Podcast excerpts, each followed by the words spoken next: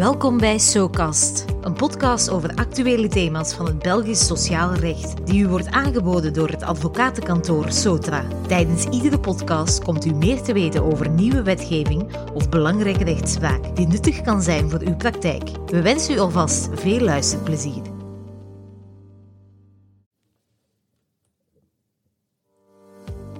Hallo, mijn naam is Karel de Vloo, advocaat bij het advocatenkantoor Sotra.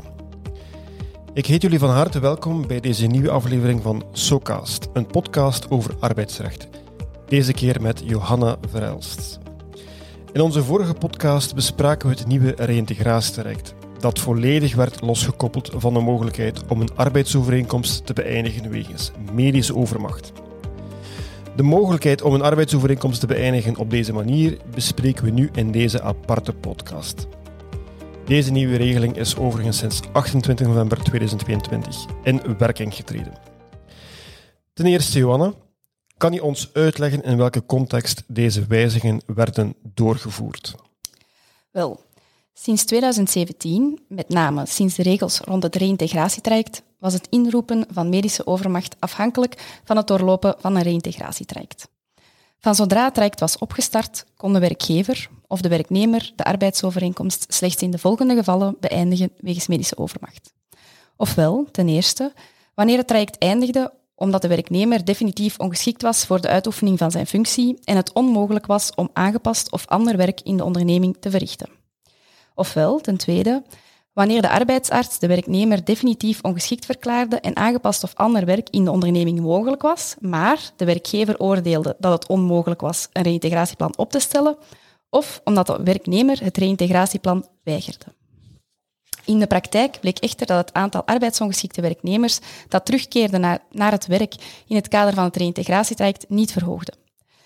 Het werd vooral gebruikt om de arbeidsovereenkomst te kunnen beëindigen wegens medische overmacht. Vanaf nu is het reïntegratietraject dus losgekoppeld van de medische overmacht. En wat houdt die nieuwe procedure in zaken medische overmacht precies in? Enkel de werkgever of de werknemer kunnen de procedure opstarten na de negende maand van ononderbroken arbeidsongeschiktheid en op voorwaarde dat er geen reïntegratietraject lopende is. Overigens wordt een werkhervatting van minder dan 14 dagen niet beschouwd als een onderbreking van deze periode van 9 maanden. De kennisgeving om de procedure op te starten moet per aangetekende brief aan de preventieadviseur arbeidsarts en de andere partij worden verzonden. De kennisgeving maakt de intentie kenbaar om vast te stellen dat de werknemer definitief ongeschikt is voor het overeengekomen werk. Er is wel een extra aandachtspunt. Als het verzoek van de werkgever komt, moet in de kennisgeving aan de werknemer worden vermeld dat hij aan de preventieadviseur arbeidsarts kan vragen om de mogelijkheden van aangepast of ander werk te onderzoeken. In de kennisgeving moet ook worden gewezen op de mogelijkheid voor de werknemer om zich te laten bijstaan door een lid van de vakbondsafgevaardiging in de onderneming. Wanneer de preventieadviseur arbeidsarts de kennisgeving ontvangt, nodigt hij de werknemer uit voor een onderzoek. Het onderzoek vindt ten vroegste tien dagen na de kennisgeving plaats. In zijn uitnodiging vermeldt de preventieadviseur arbeidsarts opnieuw dat de werknemer zich kan laten bijstaan door een lid van de vakbondsafvaardiging. Hij kan de werkplek van de werknemer onderzoeken met het oog op mogelijke aanpassingen en hij kan met toestemming van de werknemer overleggen met andere partijen zoals bijvoorbeeld de behandelend arts. Je zei daarnet dat de werknemer wordt uitgenodigd door de preventieadviseur arbeidsarts. Maar wat als de werknemer geen gevolg geeft aan deze uitnodigingen? Wel, de preventieadviseur arbeidsarts moet de werknemer minstens drie keer uitnodigen voor het onderzoek. Met telkens een periode van minstens 14 kalenderdagen tussen de verschillende uitnodigingen. Telkens wanneer de werknemer niet verschijnt op het onderzoek, brengt de preventieadviseur arbeidsarts de werkgever hiervan op de hoogte. Na de derde keer eindigt de bijzondere procedure zonder vaststelling. Aangezien de preventieadviseur arbeidsarts niet kan vaststellen of de werknemer definitief ongeschikt is voor het overeengekomen werk, medische overmacht is dan dus niet mogelijk. De wet en de codex welzijn op het werk voorzien niet in enige sancties tegen de werknemer.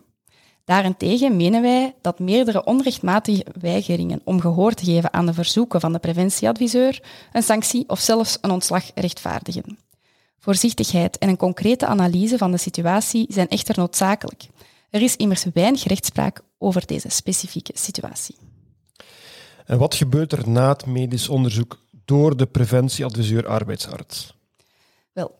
Uiterlijk drie maanden na de kennisgeving bezorgt de preventieadviseur arbeidsarts met een aangetekende brief zijn beslissing aan de betrokken partijen.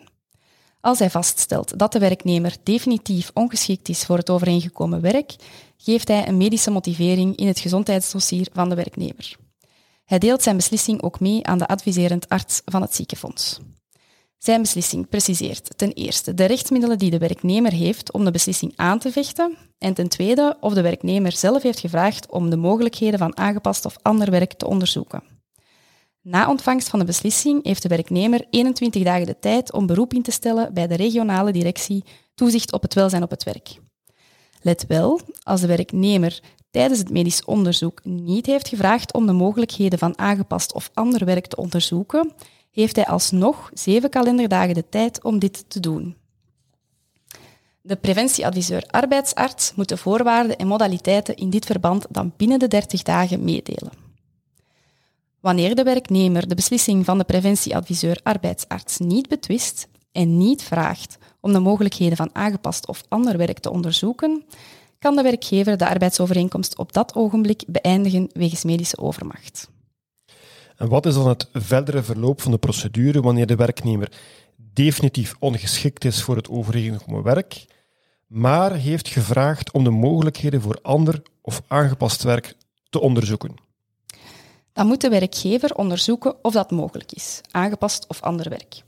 Hij moet de aanbevelingen die de preventieadviseur arbeidsarts heeft vermeld gaan concretiseren. Hij maakt daartoe een reïntegratieplan op, in overleg met de werknemer en de preventieadviseur arbeidsarts. De werknemer heeft nadien twee mogelijkheden. Ofwel is aangepast of ander werk mogelijk en maakt hij het reïntegratieplan over aan de werknemer.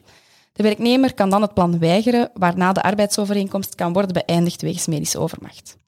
Ofwel zijn er geen mogelijkheden voorhanden voor aangepast of ander werk. In dat geval moet de werkgever in een verslag motiveren waarom er geen reïntegratieplan wordt opgemaakt. Ook dan kan de arbeidsovereenkomst worden beëindigd wegens medische overmacht. Als de procedure niet leidt tot medische overmacht, kan een procedure opnieuw worden opgestart na een nieuwe ononderbroken afwezigheidsperiode van negen maanden. Goed, laatste vraag. Wat zijn de risico's verbonden aan de beëindiging wegens medische overmacht? De procedure voor het vaststellen van medische overmacht is streng. Er zijn wel enkele hindernissen vooraleer een beëindiging wegens medische overmacht mogelijk is. Bij niet-naleving van de procedure kan de vaststelling van medische overmacht nietig zijn. De werknemer heeft dan recht op een opzeggingsvergoeding. Bovendien kan de onrechtmatige weigering van de werkgever om een plan voor aangepast of ander werk op te stellen, indien de werknemer die beslissing betwist, gekwalificeerd worden als een weigering om redelijke aanpassingen te treffen. Dan is er mogelijk sprake van discriminatie op grond van handicap. De beschermingsvergoeding voor discriminatie is zes maanden loon.